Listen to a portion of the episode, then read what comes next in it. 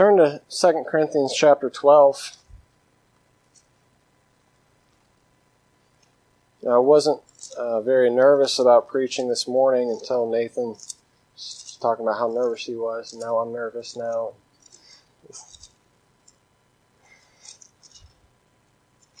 That's okay. This passage is special to me. Helped me greatly. and at the time, I don't think I fully understood understood the context and whatnot, but the Lord certainly encouraged me with it, and uh, hopefully it'll encourage you to, to tonight. To start reading. We'll just read, uh, see verses one through thirteen or one through twelve together, or uh, not together. Says, "It is not expedient for me, doubtless, to glory. I will come to visions and revelations of the Lord." I knew a man in Christ above 14 years ago, whether in the body I cannot tell, or whether out of the body I cannot tell. God knoweth. Such a one caught up to the third heaven. And I knew such a man, whether in the body or out of the body I cannot tell. God knoweth. How that he was caught up into paradise, and heard unspeakable words which is not lawful for a man to utter. Of such a one will I glory. Yet of myself I will not glory, but in my infirmities. For though I would desire to glory, I shall not be a fool.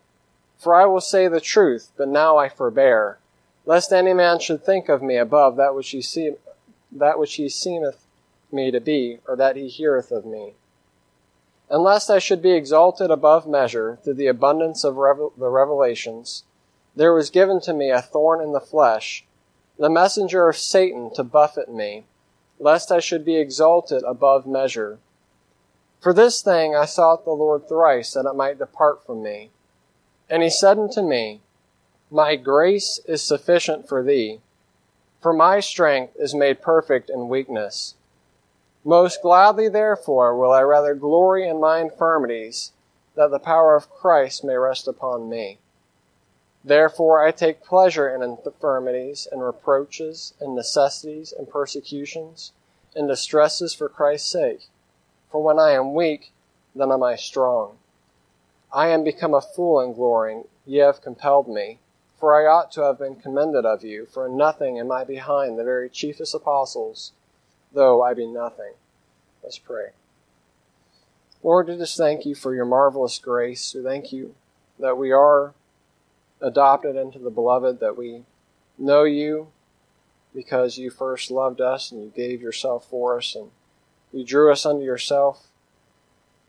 We're thankful for the grace you bestowed upon us, the unmerited, undeserved grace of your blood, of your suffering.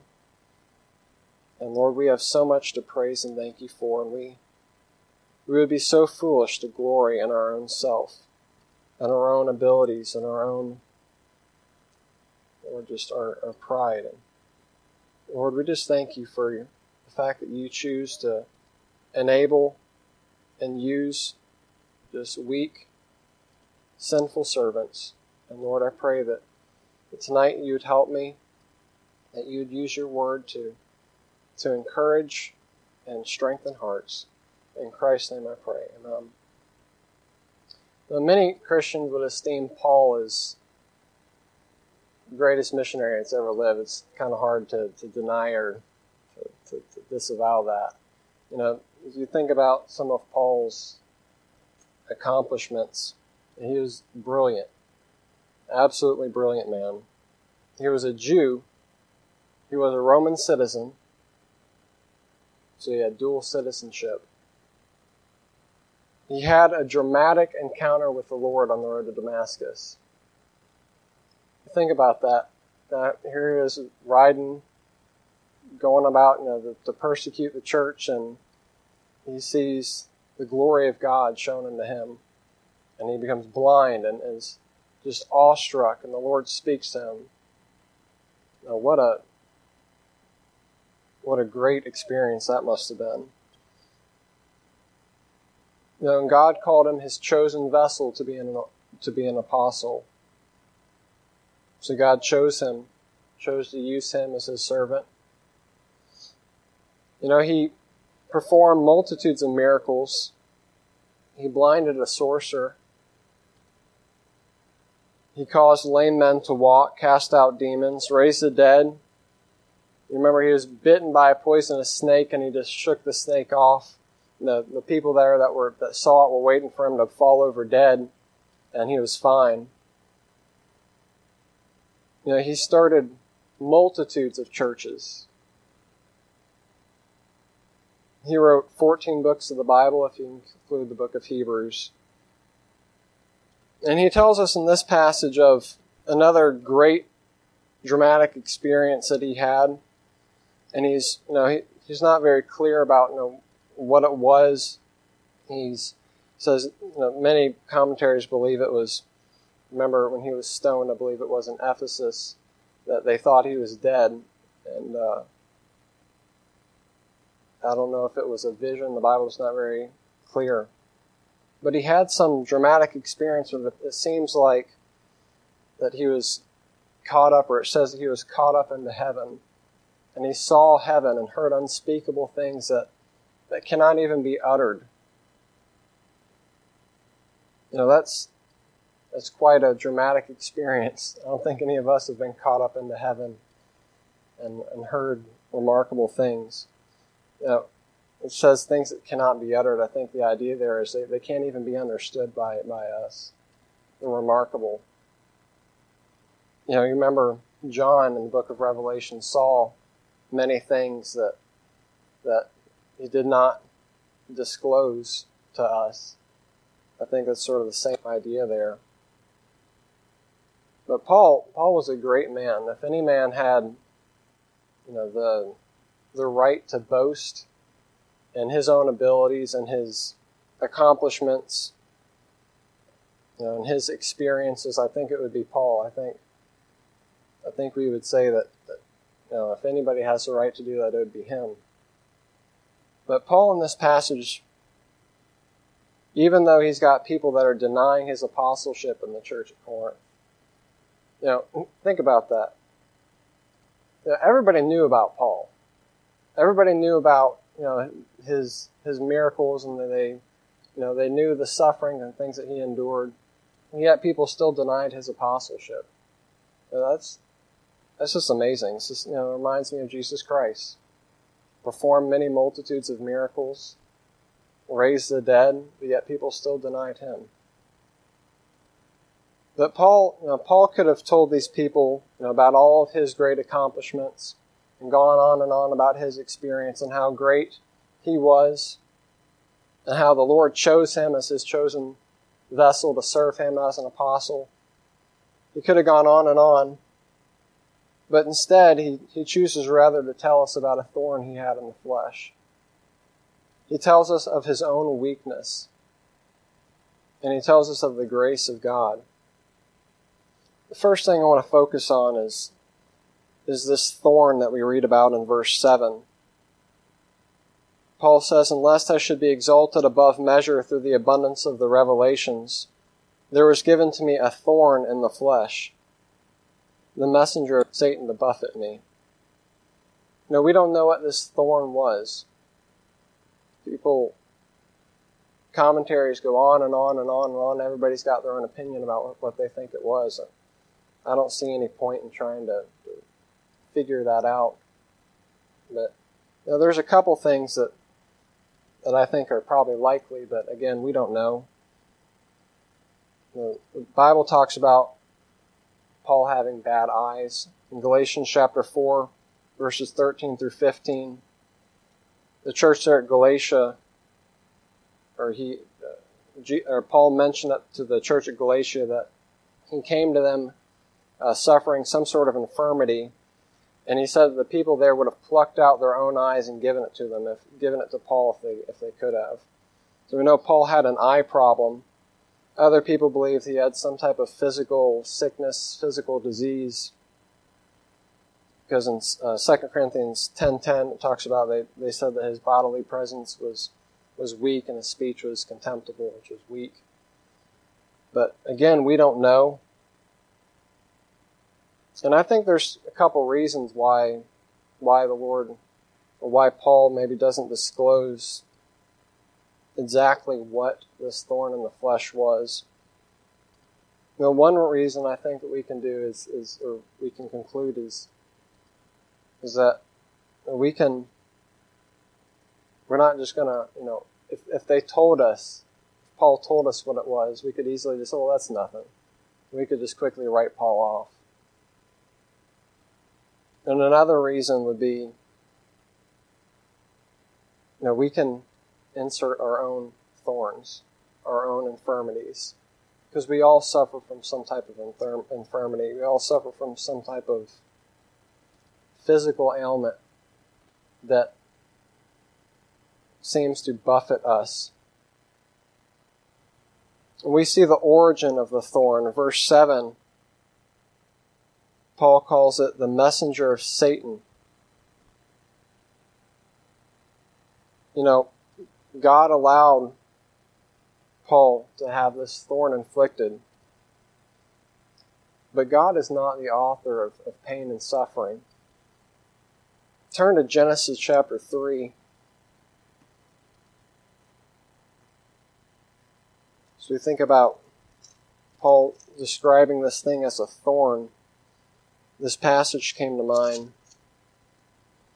When Adam sinned in the garden, and the Lord cursed the earth. The earth became cursed. It says in verse, uh, see, we'll start in verse 17. And to Adam the Lord said, Because thou hast hearkened unto the voice of thy wife, and hast eaten of the tree of which I commanded thee, saying, Thou shalt not eat of it. Cursed is the ground for thy sake, and sorrow shalt thou eat of it all the days of thy life. Thorns also and thistles shall it bring forth to thee, and thou shalt eat of the herb of the field. So thorns there are a part of the sin curse. When we think of thorns, what do we usually think of? We think of pain. Now, if we're out hunting quail or we're walking through the woods and we come through a briar patch, thorns prick, they hurt. In sin, sin brought pain, sin brought suffering, sin brought these things. Now, in Matthew 27, we're told that Jesus had a crown of thorns placed upon his head. And God's not the author of, of, of sin. God's not the author of pain. God's not the author of suffering. But here, as we're going to see, the Lord allows this pain. The Lord allows this thorn in his flesh, and in Paul's flesh. But we see Paul's disdain for it. He doesn't like the thorn. Do, do any of us like thorns? I, don't think so. If you like thorns, then you probably are, got some issues. But Paul says in verse 8, he says, For this thing I besought the Lord thrice that it might depart from me. He didn't want it. He hated the thorn. And he pleaded three times to the Lord, Remove this thorn from my flesh, Lord. Now, Paul had healed, raised people from the dead by the power of God. He'd seen God do mighty works, mighty miracles. Now, the Lord could have easily, Paul knew the Lord could have very easily just taken this thorn away from him, whatever it was, whether it was some sort of blindness or, or his eye problem, it doesn't matter, but the Lord could have taken that from him and healed him of it. Just like that. And as Paul pleads, as he begs, he just wants it gone. Now, I think any of us, all of us, could relate to having some type of thorn in our life that we do not like, that we've maybe asked the Lord to remove from us, that pricks us, that buffets us. You know, that word buffet has the idea of striking. It's like Paul says, it just strikes me right in the face. And he's living with it. And trials are thorns. Trials, they're discouraging things. Hardship, pain, that comes into our life, it's sometimes we don't want it. We don't want to go through these things anymore. We don't want to suffer with the problems that we're suffering with anymore. We just want the problem gone. We just want the pain. We just want the suffering. We just want the hurt to be gone. Now, I think of a multitude of people in the Bible that just wanted pain and just wanted suffering gone. Turn to Job chapter 30. Nathan mentioned Job this morning. And Job was a, Bible describes him as a perfect, upright man. Doesn't mean that he was sinless. But there wasn't anything you could go to Job and say, Job, you have sin in your life right there. You need to confess that. He was clean. But the Lord allowed, again, as we as just as the Lord allowed Paul to have this thorn inflicted into his flesh. The Lord allowed Job to go through this pain and this suffering. The Lord allowed Satan to take Job's family, his health, and his own wife for, told him to curse God and die. All of his wealth. And Job says in verse 15 of Job chapter 30, he says, Terrors are turned upon me. They pursue my soul as the wind, and my welfare passes away as a cloud. And now my soul is poured out upon me. The days of affliction have taken hold upon me. My bones are pierced in me in the night season, and my sinews take no rest. But the great force of my disease is my garment's change.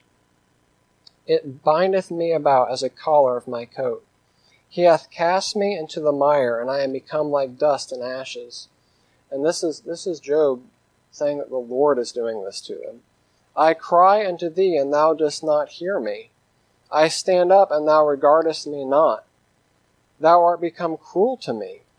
With thy strong hand thou opposest thyself against me.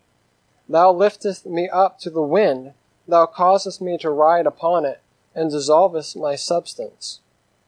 For I know that thou wilt bring me to death, and to the house appointed for all living.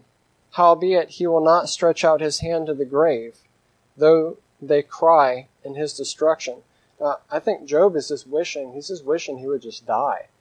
He's just wishing the Lord would just take his life. And he says that specifically in other passages.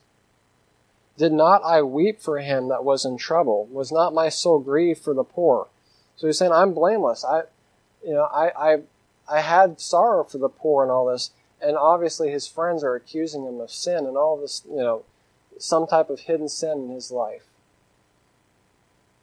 And Job is saying, I, I, I have not. I'm clean. Job is telling the Lord, What have I done? What have I done to deserve this pain? What have I done to deserve this? Why are you forsaking me? Why are, why are you being cruel to me? You know, David in Psalm chapter 22. You don't have to turn there, I'll just read a couple verses. Went through something very similar. David said, and this is, you know, this obviously it's a, it's a prophecy about Jesus Christ and the cross, but there's also application here for something in David's life. David said, My God, my God, why hast thou forsaken me? Why art thou so far from helping me and from the words of my roaring? O my God, I cry in the daytime, but thou hearest not, in the night season, and am not silent. But thou art holy, O thou that inhabitest the praise of Israel. So again, know, David's saying, Lord, why why have you forsaken me? Why are you allowing me to go through this struggle? Why aren't you helping me? Now Jesus himself did the same thing in the garden. He prayed to the Lord, Why hast thou forsaken me? And before he was on the cross, what did he pray? He said, Lord, if it be possible, if there be any other way, remove this cup from me. I don't want to drink it, I don't want to become sin for man. I don't want to go to the cross. I don't want to be forsaken by you. Nevertheless, what did Jesus say? Not my will, but thine be done.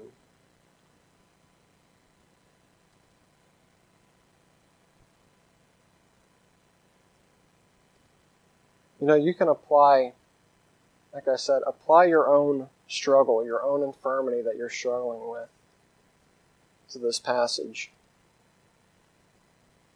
What infirmity, what thorn in the flesh do you have? Because next I want to look at God's purpose for allowing Satan to inflict these thorns in our life. Verses 7 through 9 of 2 Corinthians chapter 12, back at the passage. Paul said, Unless I should be exalted above measure through the abundance of revelation. Now, Paul here mentions, he says, Lest I think that I am somebody great, lest I be boasted or full of pride the Lord allowed this thorn to come into my life. Know, God has a purpose for every affliction he brings into our lives. Romans 8:28 says, "And we know all things work together for good to them that love God, them who are the called according to his purpose." We don't like the pain. We don't like thorns. We don't like trials. But you know, we're not God. We cannot see the beginning from the end. And that was God's, the whole last three chapters of the book of Job. That's what God was trying to teach Job. And though Job was a perfect and upright man, Job still had things to learn. And the Lord loved Job enough to bring him even further in his relationship with him. I don't think there's any, you know, after that, we don't, obviously, we don't have any record of any more affliction, but I think next time a hardship came into Job's life, I don't think he had any problem trusting the Lord about it. You know, I can say that in my own life. Not that I don't ever struggle with that, but I have grown from things. There's trials and hardships that I have gone through to where now I know the Lord's going to see me through.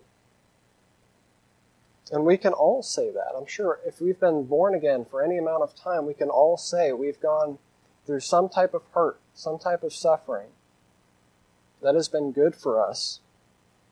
That Job was sanctified by the suffering. Think about David. David became the greatest king that the world's ever seen. Well, maybe Solomon is probably greater, but think about his accomplishments and how the Lord used him. He was a man after God's own heart. The Bible mentions David more than anybody else. Maybe more than Jesus, I'm not really sure. If it's not, it's, it's pretty close to it. We know David's a type of Christ. God has purpose in pain. God has purpose in suffering. You know, and Paul, Paul could have gone on and on, these, these reprobates that were denying his apostleship. He could have gone on and on talking about all of his great experience. He could have gone on to explain this great revelation that he had where he was taken up into the third heaven. No, he, no, he says, whether I was in the body or out of the body, I cannot tell. Said, the Lord knoweth. But it was, it was miraculous. And he could have gone on, he could have told everybody about, you know, that he was a Jew, that he was, you know, we know Paul's qualifications. In fact, turn to chapter, t- uh, actually, it's in uh, chapter 11. He mentions a couple. He says, Are they Hebrews, speaking of the people that are denying his apostleship? Are they Hebrews? So am I. Are they Israelites? So am I. Are they the seed of Abraham? So am I. Are they ministers of Christ? I speak as a fool. I am more. And labors more abundant, and strife above measure, and prisons more frequent, and deaths often. Of the Jews, now he goes, he shifts, and goes and starts talking about all of these different sufferings and hardships he's gone through. Of the Jews, five times received I forty stripes, save one. You know, forty stripes was the death sentence. So when he says forty stripes, save one, he's saying minus one. Thirty-nine. Almost to the brink of death. Thrice was I beaten with rods, once was I stoned, thrice I suffered shipwreck, a night and a day I have been in the deep, and journeyings often, and perils of water, and perils of robbers, and perils of mine own countrymen, and perils by the heathen, and perils in the city, and perils in the wilderness, and perils in the sea, and perils among false friends, and perils everywhere. Suffering, pain that he endured, beside those things that are without, that which cometh upon me daily, the care of all the churches. Who is weak, and I am not weak? Who is offended, and I burn not? If I must needs glory, I will glory of the things which concern my infirmities. Paul goes on to glory. He says he's going to glory in his infirmities and his sufferings and his pain and his hardships. And we may say, why? Why would, why would Paul choose to, to talk about this thorn in the flesh in this context? Why would he choose to, to prove his apostleship by talking about pain and hardship and sufferings? And the reason being is that Paul is saying it's only by the grace of God that I've done, that I can be an apostle, that I've done any of these things. Now, John 15, 5 says, Jesus said, I am the vine, ye are the branches. He that abideth in me, and I in him, the same bringeth forth much fruit. For with me ye can do nothing. Now, who was it that gave Paul the great wisdom that he had? Who was it that made Paul a Jew? Who was it that made him a, a Roman citizen as well? Who was it that made him know all these languages and, and and be able to be so articulate? Was it not the grace of God? And Paul is saying, you know, I could prove to you by all these things that I'm apostle, but know what is greater? Look at all these sufferings. Look at all these hardships.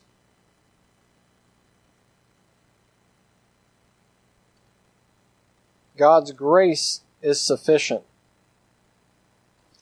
And hardships teach us to be dependent upon God.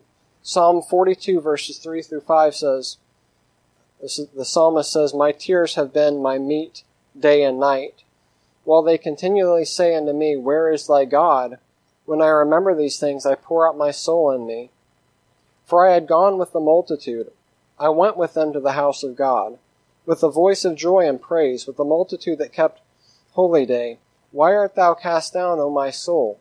Why art thou disquieted in me? Hope thou in God, for I shall yet praise him for the help of his countenance. The psalmist here recognizes God is his help.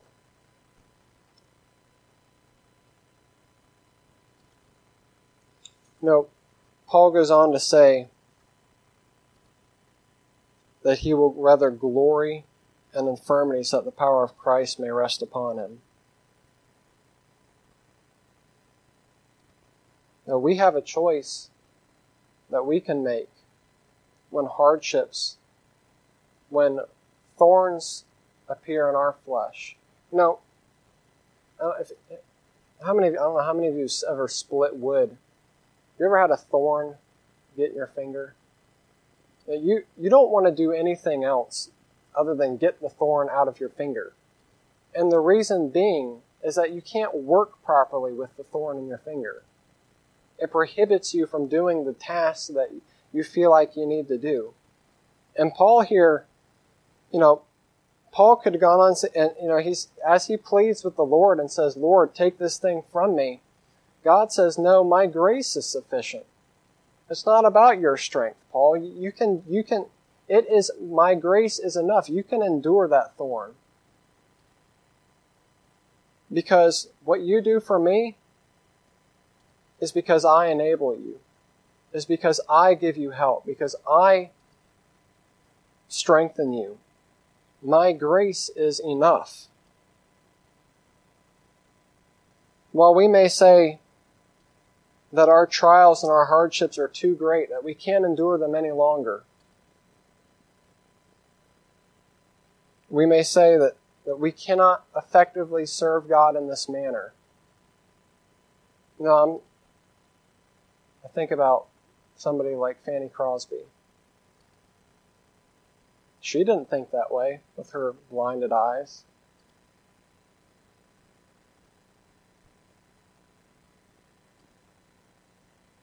That's wrong. That's wrong thinking. God says here in His Word, His grace is sufficient. The word sufficient means to be possessed with unfailing strength. It, it, it, doesn't fail. And God doesn't just leave His children, He never abandons His children and leaves them without hope. When we feel like we cannot live any longer with this thorn, with this hardship, with this infirmity that we're struggling with, we can but not because we're something strong, because God will give us the grace to endure. Turn to 1 Corinthians chapter 10, verse 13.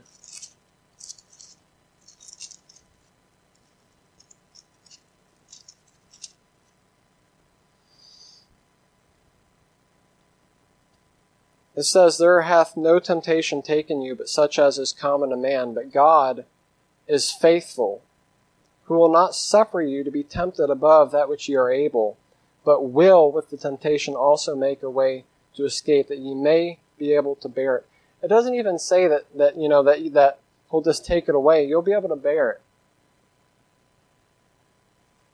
And the Lord's answer to and, and sometimes we pray, and by the grace of God, the Lord will remove these thorns. He'll remove these these hardships in our lives that that maybe do prevent us from, from serving Him. But sometimes the Lord says, no, that's there for a purpose. This pain that you're going through, this hardship that you're going through, it has a purpose. My grace is enough. Hebrews 13, 5 and 6 says, Let your conversation be without covetousness, and be content with such things as ye have. For he saith, or for he hath said, I will never leave thee nor forsake thee, so that we may boldly say, The Lord is my helper, and I will not fear what man shall do unto me.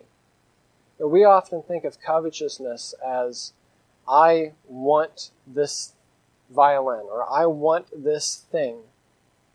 But it could also work the other way. We could be discontent and say, I don't want this struggle in my life anymore. I don't want this pain. I don't want this hurt. I don't want this suffering. The Bible says to be content with such things as we have. What the Lord has given us, what the Lord has brought us to, no matter how difficult the situation may be, no matter how much we may hurt, we can be content knowing that God's grace is enough. So Paul says he's going to glory in the thorn. He says in verse 9, My grace is sufficient for my strength made perfect. So Paul says, Most gladly, therefore, will I rather glory in my infirmities, that the power of Christ may rest upon me. Paul chose to glory in his infirmities because they prove the grace and strength of God in his life because that thorn he could endure.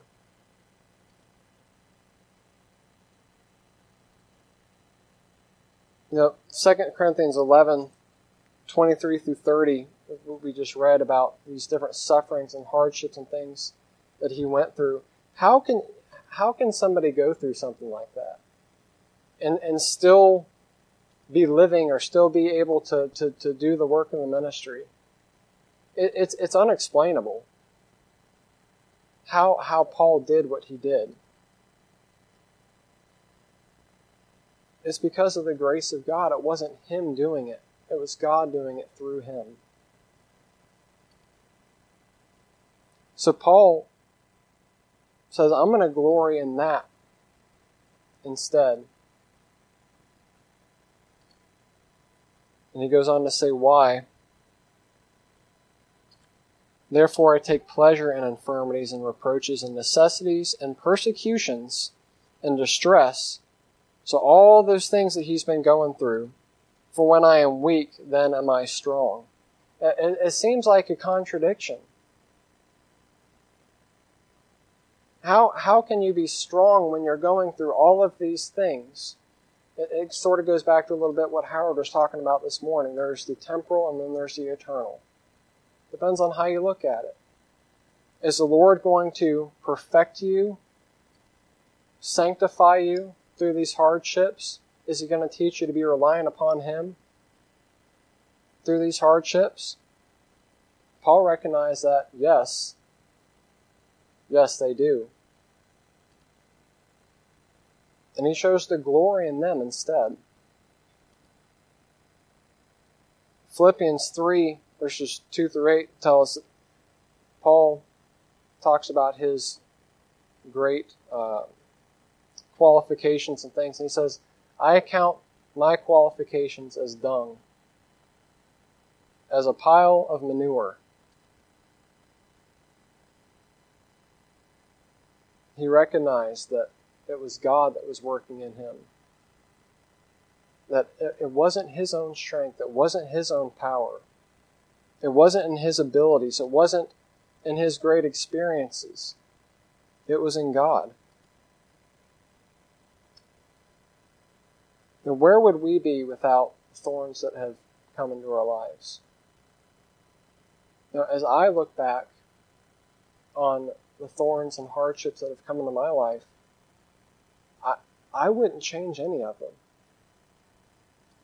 Now, if I could go back and change sinful wicked decisions that I made, yeah, I, I would try to do that. But the hardships that I've gone through, difficulties that I've gone through, I wouldn't change a single one of them because those hardships have made me who I am in Christ today.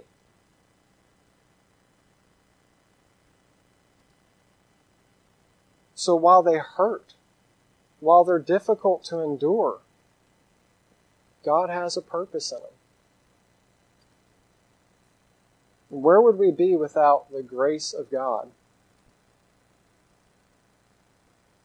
We certainly wouldn't have an, an eternal inheritance. We wouldn't be adopted.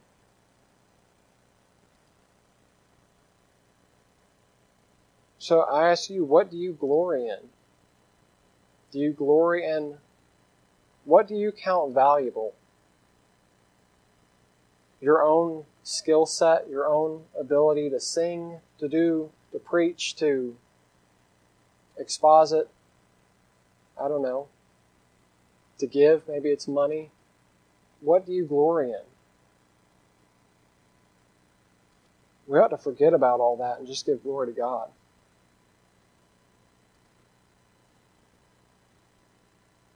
Because God's grace is so much greater God's grace is so much better.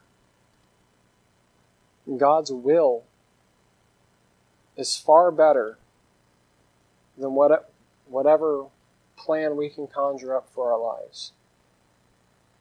And if we want to be used by the Lord, we don't we don't have to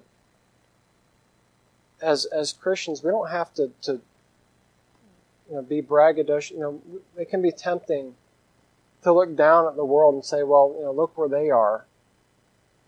They're homosexuals, those those wicked sinners over there, or those drug addicts over there. They don't know how to work. Those they're on welfare. They're on this. They're on that. It is only by the grace of God that we are not in the same position.